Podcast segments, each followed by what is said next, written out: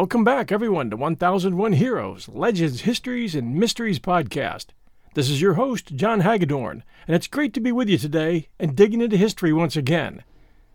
Today's story takes us back to colonial America and the Indian Wars of the 17th century, as France and England both turned the New England landscape a bloody red in their efforts to seize a foothold in the New World.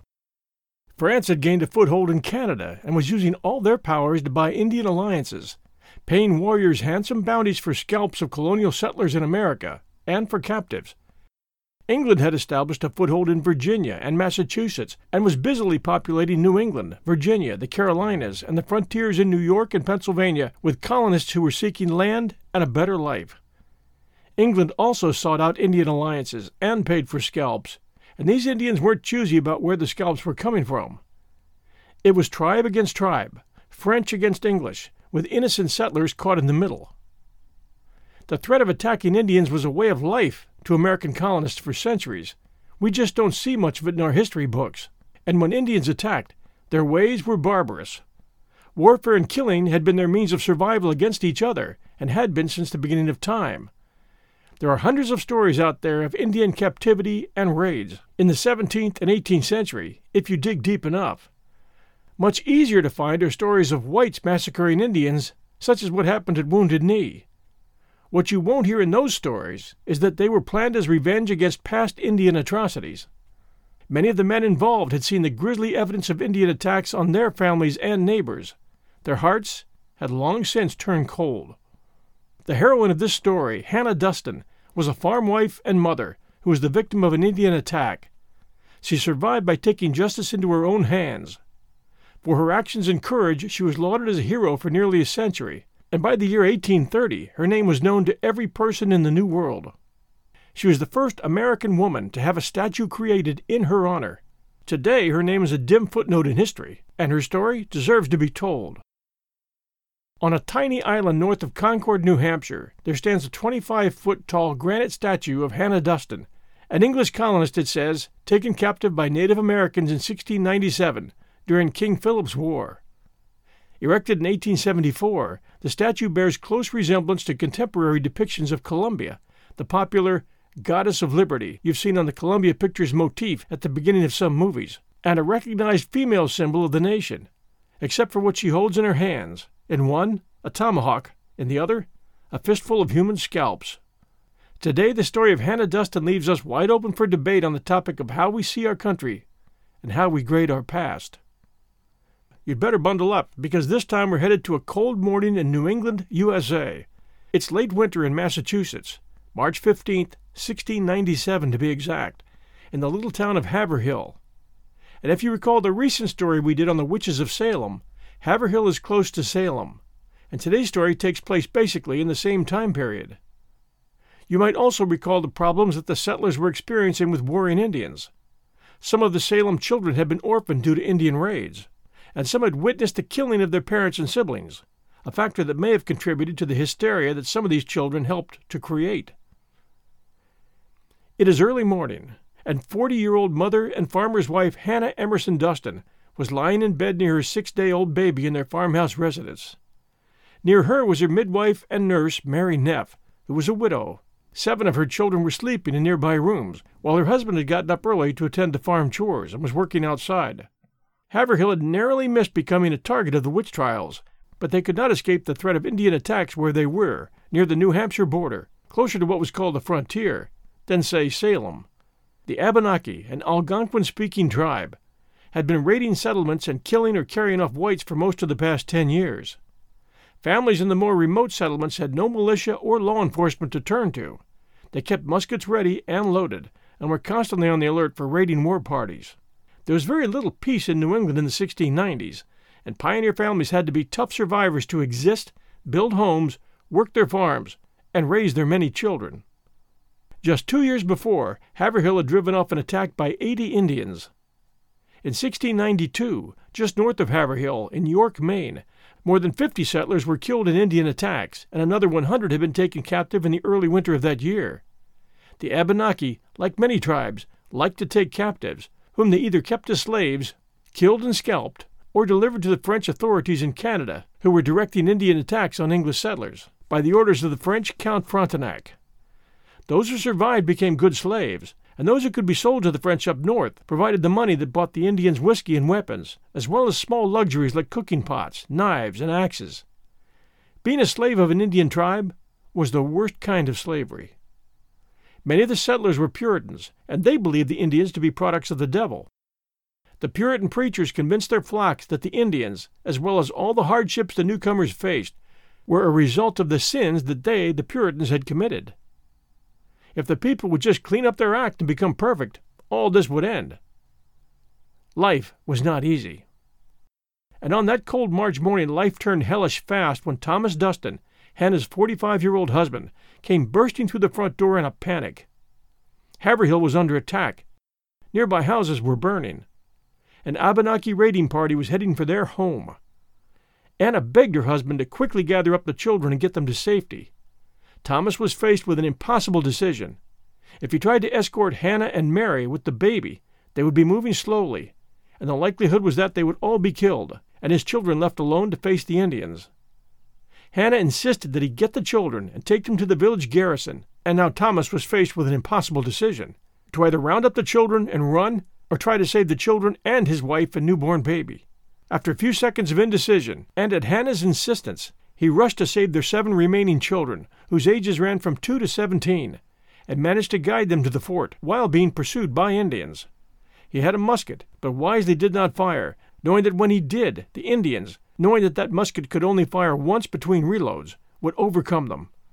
He turned and pointed it at them a few times, managing to slow their progress, while his children ran ahead toward the garrison. And they made it within just a few minutes. The garrison was actually the fortified house of veteran Indian fighter Nathaniel Saltonstall, who, as you might recall, was one of the judges of the Salem witch trials. And he was one of the few judges who disagreed with the whole mess. In fact, he had resigned after less than a month.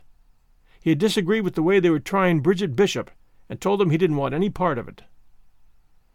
Less than two minutes after Thomas left the farmhouse, twenty Abenaki warriors came rushing into the house where Hannah stood with Mary Neff, who was holding the baby, whose name was Martha. They forced them out of the house, where one of the braves took the baby and brained her against a nearby apple tree. The Indians then tied ropes around Hannah's and Mary's necks and led them out of the burning village, where they joined other Indian raiders who were leading ten other prisoners from Haverhill. Their Indian captors stopped on the outskirts of the village to cut the tongues out of two oxen. The tongues would make an excellent meal later that night when roasted. They left the oxen alive and bleeding behind them. They also left 27 dead colonists behind in Haverhill, most of them children. All were scalped. One account reads Several of the other captives, as they began to tire in their sad journey, were soon sent to their long home, meaning sent to their death. The savages would presently bury the hatchets in their brains and leave their carcasses on the ground for the birds and the beasts to feed upon. Hannah and Mary, still trying to deal with the shock of the murder of Hannah's baby, believed they were going to die. The only question was when and how. Mary, having given birth just a week before, had not yet gained all her strength. The backwoods were snow covered and rugged, and they were freezing. This war was known by New Englanders as the Second Indian War, or as it came to be called later, King Philip's War, which we'll cover later in this story. The Abenaki were provided with weapons by the French, who were at war with the English for a huge swath of northeastern America. A war which would change names and tactics for nearly three quarters of a century, the outcome always being the killing of English settlers as well as the eventual killing off of the Indians by war and disease. The brutality and savage ways of the Indian did not win them any publicity wars and sparked a spirit of revenge among American settlers that would last for centuries.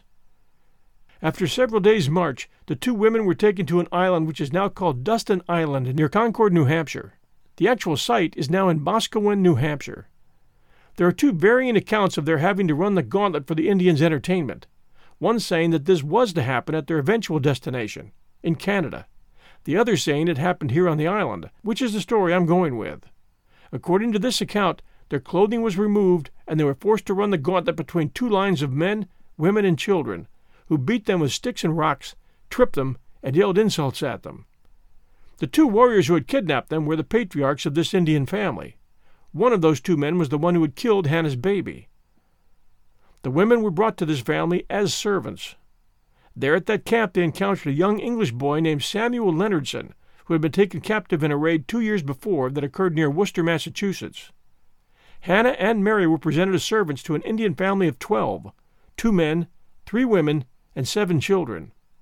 This family of Indians had been converted to Catholicism by the French, a fact which held no relief for these Puritans, who had been raised to believe the Catholics were idolaters, worshipping all kinds of gods and saints. And though they were Catholic, they still had no problems with murdering babies and killing white colonists. But to Mary and Hannah, the choice of being used as slaves didn't look much better than being scalped. They both were looking for a way to escape. A Catholic priest was usually assigned to each Abenaki village, and the priest would take confessions before sending the war parties out to kill and raid. The priest was no help to the two captives, just as he had been no help to the boy. Taking confessions before sending the war parties out to kill and raid sounds crazy, I know. But this was New England in 1697. But crazy was New England in 1697. The women and children of these converted tribes, while their fathers and husbands were out killing, recited endless rosaries in the chapel, taking turns and keeping a constant vigil until the men returned with their fresh scalps to celebrate. This I paraphrase from the account written by Father Pierre Thury. Cotton Mather also wrote extensively on the Haverhill raid and the experiences of Hannah Dustin, and provided another source for the information we share in this story. Soon after they arrived, the boy, Samuel, who had picked up the Indian language, told them that he had just heard that they were going to be moved to Canada and sold to the French, if they survived the trip. After learning of the plans to take them to Canada, Hannah set her mind to figuring out how to escape. And she wasn't too happy about becoming a slave to an Indian family considering that Indians had just killed her infant child in front of her, and for all she knew, they'd killed her entire family as well. On March 31st, in the darkness before dawn, Hannah roused Mary and Samuel from their sleep. They had stolen three tomahawks, which they quickly recovered from their hiding places, and with no hesitation killed ten of the sleeping Indians, six of them children or young adults, sparing only an old woman and a small boy who were in no shape to follow them. Hannah and Mary each killed the adult men first with tomahawk blows to the head. Then they turned to the children. Hannah then scalped their victims, and the group of three left the Indian camp. If you wonder how these three persons, two older women and a boy, could turn to this kind of savagery, all you have to do is understand what had happened to them and their families, and how they had likely been treated as slaves in an Indian camp. One question you might be asking is how did Hannah learn to scalp their victims? Hannah's story, as told by Samuel Sewall, who had heard the story directly from her on May 12, 1697, less than two weeks after her escape, adds the detail that the night before their escape, Samuel asked one of the Indians how to take a scalp. The Indian had no idea that he would be the victim of his own instructions the next night. The Massachusetts Bay courts had enacted a bounty for Indian scalps just three years before, whose heart had turned stone cold, figured she might as well see some profit from it.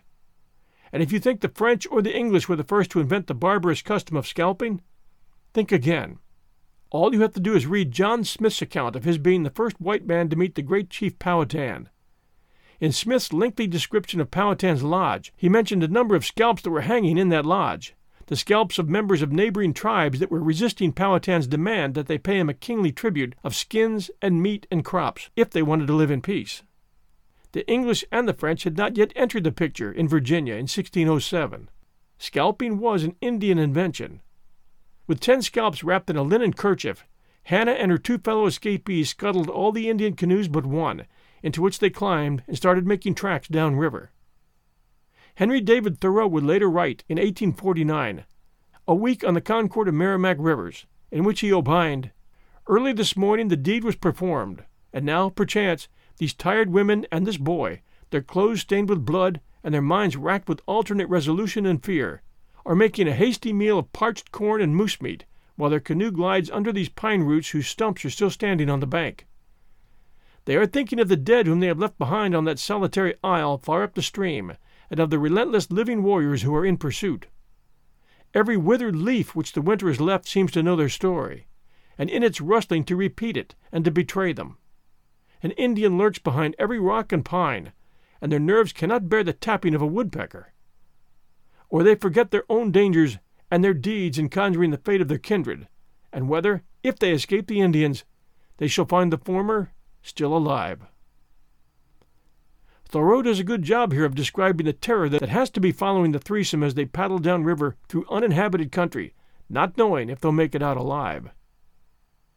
They did eventually reach Haverhill, and when word of their escape reached Boston, they were celebrated as heroes. They were treated with a grand welcome wherever they went. The Massachusetts court paid them for their grisly prizes, giving Hannah twenty-five pounds, and having Mary and the boy split another twenty-five pounds, a hefty sum in those days.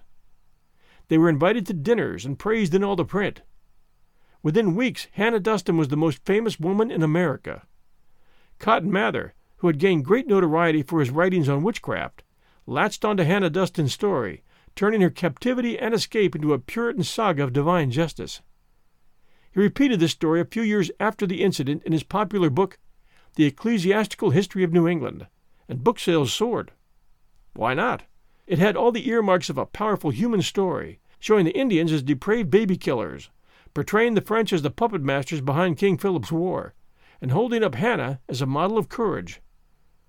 Mather being the Puritan fire eater he was, he couldn't help but add that Hannah was a quick thinking and determined God fearing woman who was able to strike a blow against the forces of idolatry and Satan, never minding the fact that she was from a very flawed family and had rarely or never seen the inside of a church. But as to the above qualities of courage and fortitude, she had them all. Hannah Dustin has been overlooked in modern day history books, the authors of which tend to see her killing of her captors as a rather messy business, despite the fact that she had been forced to witness the murder of her own infant just days before. Instead, modern day historians like to tell the stories of colonial women who were taken captive and delivered to Canada, where they became wives of Indian chiefs or Frenchmen and converted to Catholicism, living happy lives and forgetting all that had happened in the past. The fact that the remainder of their family had been killed and scalped really is not mentioned, except to say that this was some kind of mourning process or retribution for the fact that whites had encroached upon Indian lands, which included all of North America. And historians like to list atrocities committed by white Europeans. That's only fair, to a point. It's very difficult, apparently, for many historians to come down fairly on both sides. We'll return to our story right after these sponsor messages. And now, back to our story. If we are to understand Hannah Dustin's actions, we need to take a view from higher up and look at the state of relations between colonists and Indians, Indians and Indians, and French and English in New England in 17th century New England. After the arrival of pilgrims in New England in 1620, the mostly Puritan colonists maintained good relations with Massasoit, the chief of the Wampanoag, thanks to the ability of the Puritan leaders and their translators to talk and deal with the Indians. The upshot of their peace talks was that the Puritans could provide firepower and an alliance that would strengthen the Wampanoag standing among competing tribes, for Indian tribes were always competing, and the Wampanoags could provide valuable knowledge as to how to plant crops, catch fish, and survive the harsh winters. The Puritans had their weaknesses, dependent upon your point of view, chief amongst them being their desire to convert the Indians to their way of thinking, and they went to great lengths to do this. Praying towns were established for Indians for converts. Some Puritan leaders began pumping the theory that the Indians might belong to the lost tribes of Israel, and some believed that the destiny of Christendom might well depend on how quickly they could assimilate them. But as the English gained a foothold, more villages popped up, and the Indians saw their hunting grounds shrinking. Very questionable real estate deals began to emerge, and that was easy, because the Indians had no comprehension of buying and selling land. Alcohol was a big helper as well. The Indians had much less tolerance toward alcohol. It wasn't just that the Indians were getting screwed, they were getting displaced by a global migration, the same age old conflict that has been occurring since the dawn of man. And when this happens, blood will be spilled, sooner or later, usually sooner. On the Indian side, their ways of warfare, which they had been practicing on each other for millenniums, were savage and brutal to the Europeans. They had crude weapons. Most of the tribes generally had no education other than traditions that had been handed down. They hunted, kidnapped, tortured, and killed their enemy without remorse. Men, women, and children, it didn't matter. Slavery was common among Indian tribes. The colonists soon learned that when it came to fighting in war with the Indians, they had to fight fire with fire, and the Indians weren't going away, and the colonists weren't going away. The colonists had come to build lives and farms, and the Indians be damned. Of the 21,000 English emigrants who came to Massachusetts between 1629 and 1640, their numbers increased to 100,000 by 1700 and 1 million by 1800. That's just the way it was. You could fight it, but it was hopeless. You could move your tribe to unsettled lands, but the migration would catch up with you. The tentative peace between the first Puritans and the Indians dissolved in 1636 with the Pequot War, which erupted soon after the killings of several English traders and sea captains. In retaliation, a 90 man Puritan force led by Puritan flamethrower John Endicott, carrying his legendary three foot long steel blade, attacked and burned a Pequot village on Block Island in August of 1636, burning it to the ground. Endicott combined Indians in his fighting force, using some tribes who had been at odds with the Pequot for centuries the Mohegans, and the Narragansetts. If you thought General Miles was the first to do this in the Apache Wars, Endicott had already done it 150 years before. Indian against Indian. But Endicott was a stone cold killer who had let his religious passion get away with him. He moved his combined forces to a fortified English settlement at Fort Saybrook, Connecticut, and burned another Pequot village to the ground before turning back toward Massachusetts. This caused the Pequot to strike back, surrounding Fort Saybrook and raiding other towns, killing as many as one third of the settlers. In response to these raids, a larger militia army was gathered and it soon attacked a village on the Mystic River. The warriors of this village had left on a raid, leaving behind six or seven hundred Pequots, most of them women and children, and most of them were hacked or burned to death. This was brutal and ugly and uncalled for, and made the English look like cowards who killed women and children as easily as did the Indians. The ugly truth? Both sides, by that time, were equally as brutal. This was the state of affairs in 1637, but the Pequot's power had been broken. In June of 1637, the Mohegan tribe, led by Uncas, caught up with many of the remaining Pequots in a swamp near Fairfield, Connecticut. Several hundred Pequot were allowed to leave. Most of the Pequot warriors were killed or captured. Most of the remaining Pequots were taken as slaves into the Mohegan or Narragansett tribes, or forced into servitude in New England Puritan homes. The Pequot chief Sassacus was caught by the Mohawks and beheaded. His head was later given to the English to gloat over. The Mohegans went to war later with the Narragansetts, decimating their population, and so on, and so on, with other tribes warring against the Mohegans, until the story of the last of the Mohegans became a reality. Indian wars would continue all over New England for the next 70 years, the most notable being King Philip's War, which in England was called King William's War. Just so you know, King Philip's War was named after an Indian. King Philip's Indian name was Metacomet. He was the second son of Massasoit, well known to us as the Wampanoag chief at the first Thanksgiving. In 1675, King Philip, having suffered enough complaints of his people that their hunting lands were disappearing, and suspicious of English treachery, which was probably deserved, launched a full scale war against New England colonists that began with an attack on Swansea Island in Rhode Island, and that war lasted through a good part of 1676, killing thousands on both sides, neither of which spared women or children. In his book Mayflower, Nathaniel Philbrick gives an account of the devastation that King Philip's War caused. He wrote, The English had suffered casualties that are difficult for us to comprehend today. During the fourteen months of King Philip's War, Plymouth Colony lost close to 8% of its men.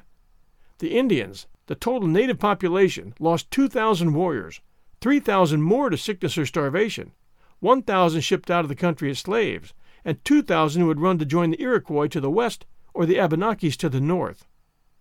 Overall, the Native American population in New England had suffered a loss of somewhere between 60 to 80 percent of its people. The last remnants of the Wampanoag were breathing their last.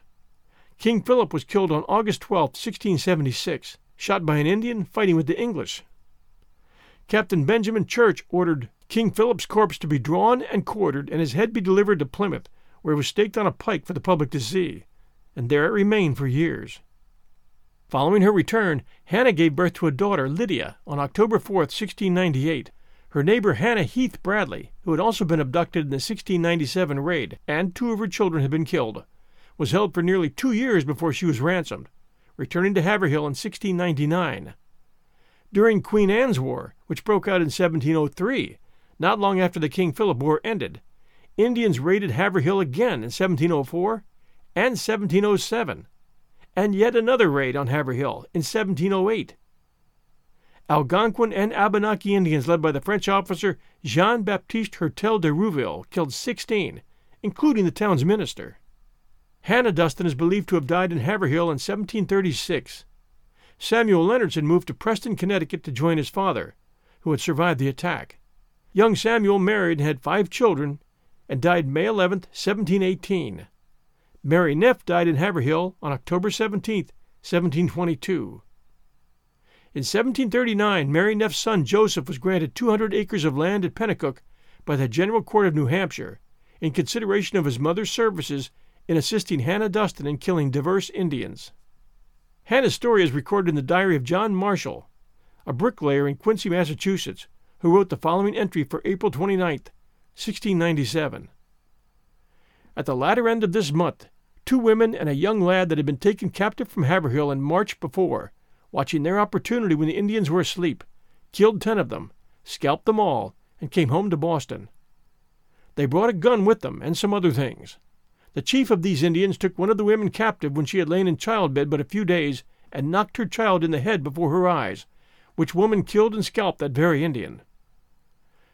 Another reference to Hannah Dustin is found in the journal of John Pike, son of New Jersey Judge John Pike, in the following entry March 15th, the Indians fell upon some part of Haverhill about seven in the morning, killed and carried away thirty nine or forty persons, two of these captive women, their names Dunstan and Neff, and they with another man slew ten of the Indians and returned home with the scalps.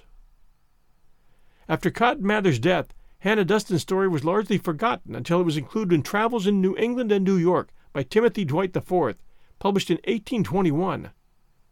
After this, Dustan became more famous in the 19th century as her story was retold by Nathaniel Hawthorne, John Greenleaf Whittier, and Henry David Thoreau. Thoreau's version adheres to information provided in primary sources, whereas Whittier describes her thirst for revenge, an insatiate longing for blood. An instantaneous change had been wrought in her very nature. The angel had become a demon, and she followed her captors with a stern determination to embrace the earliest opportunity for a bloody retribution. Dustan's story entered popular imagination along with other tales of violent murder perpetrated by women, which were sold as cheap works of short fiction or portrayed on stage in productions intended to appeal to working class crowds. By 1830, the stories of Dustin killing Indian children are omitted, although we have still never heard the approximate ages of those children. A second painting showing Hannah's husband fleeing with her children is now lost. If that painting is ever found, by the way, it would be worth a fortune. Violent revenge against Native Americans was another popular subject of literature and theater, as in Robert Montgomery Bird's 1837 novel, Nick of the Woods. From the 1820s till the 1870s, Dustin's story was included in nearly all books about American history, as well as many biographies, children's books, and magazine articles. Her story was popular among white Americans when the country was engaged in the westward expansion, which increased conflict with the Native American groups living in places where settlers wanted to live. There are six memorials to Hannah Dustin, and we'll talk about the first two. The campaign to build the first monument in Haverhill, Massachusetts began in 1852, at a time when building public monuments was still somewhat rare occurrence. The monument chosen was a simple marble column that would cost about 1350 in its day, and by 1861 the necessary funds had been raised. On its base was a shield surrounded by a musket, bow, arrows, tomahawk, and scalping knife. Engravings on its side told the story of the barbarous murder of Dustan's baby and her remarkable exploit, and the column was topped by an eagle. The monument was erected on June 1, 1861, at the site of Dustan's capture, but it was never fully paid for. Some subscribers were upset that the monument was in the middle of farmland on the outskirts of town instead of in Haverhill Common. After successfully suing the association, the builders quietly removed the monument in August of 1865, erased the inscription, engraved a new one, and resold it to the town of Barre, Massachusetts, where it stands to this day as a memorial to that town's Civil War soldiers. In other words, in other words, they erased. In other words, they erased all the information. In other words, they erased all the information pertaining to Hannah Dustin. The first successful memorial, which was erected in 1874 to Hannah Dustin, is on the island of Boscawen, New Hampshire, where Hannah killed her captors and escaped downriver. Now known as the Hannah Dustin Memorial State Historic Site, the first Dustin memorial actually executed was sculpted by William Andrews, a marble worker from Lowell, Massachusetts. It was funded by an attorney named Robert Boodey Caverly, author of The Heroism of Hannah Dustin, together with the Indian Wars of New England. who had raised $6,000 from 450 subscribers to erect a 35 foot tall statue depicting Hannah with a hatchet in one hand and 10 scalps in the other. It was dedicated on June 17, 1874, on the island in Boscawen, where Dustin killed her captors. An inscription on the east side still reads The war whoop, tomahawk, faggot, and infanticides were at Haverhill. The ashes of wigwam campfires at night, and of ten of the tribe are here. A crowd of almost 5,000 people overwhelmed the island on the day of its dedication, with speeches presented all day long, culminating with a dedication by Governor James A. Weston. It was the first publicly funded statue in New Hampshire, and the first statue in the U.S. to honor a woman. But Hannah's had her number of protesters who denounce her actions and legacy as racist. Over the years, the statue has been repeatedly vandalized, including twice by gunshots to the face. On May 6, 2020, the monument was defaced with splashes of red paint. Local members of the Cowasuck Band of the Pennacook Abenaki people have proposed adding another statue to the island park to honor fallen Abenaki in order to tell a more complete story about New England's indigenous peoples. They also want to erect plaques with historical information on, the Merrimack and Contoocook rivers and the old railroad track that runs across to the island. In 1879, a bronze statue of Hannah Dustin grasping a hatchet was created by Calvin Weeks in Haverhill Town Square, where it still stands on the site of the Haverhill Center Congregational Church, of which Hannah Dustin became a member in 1724.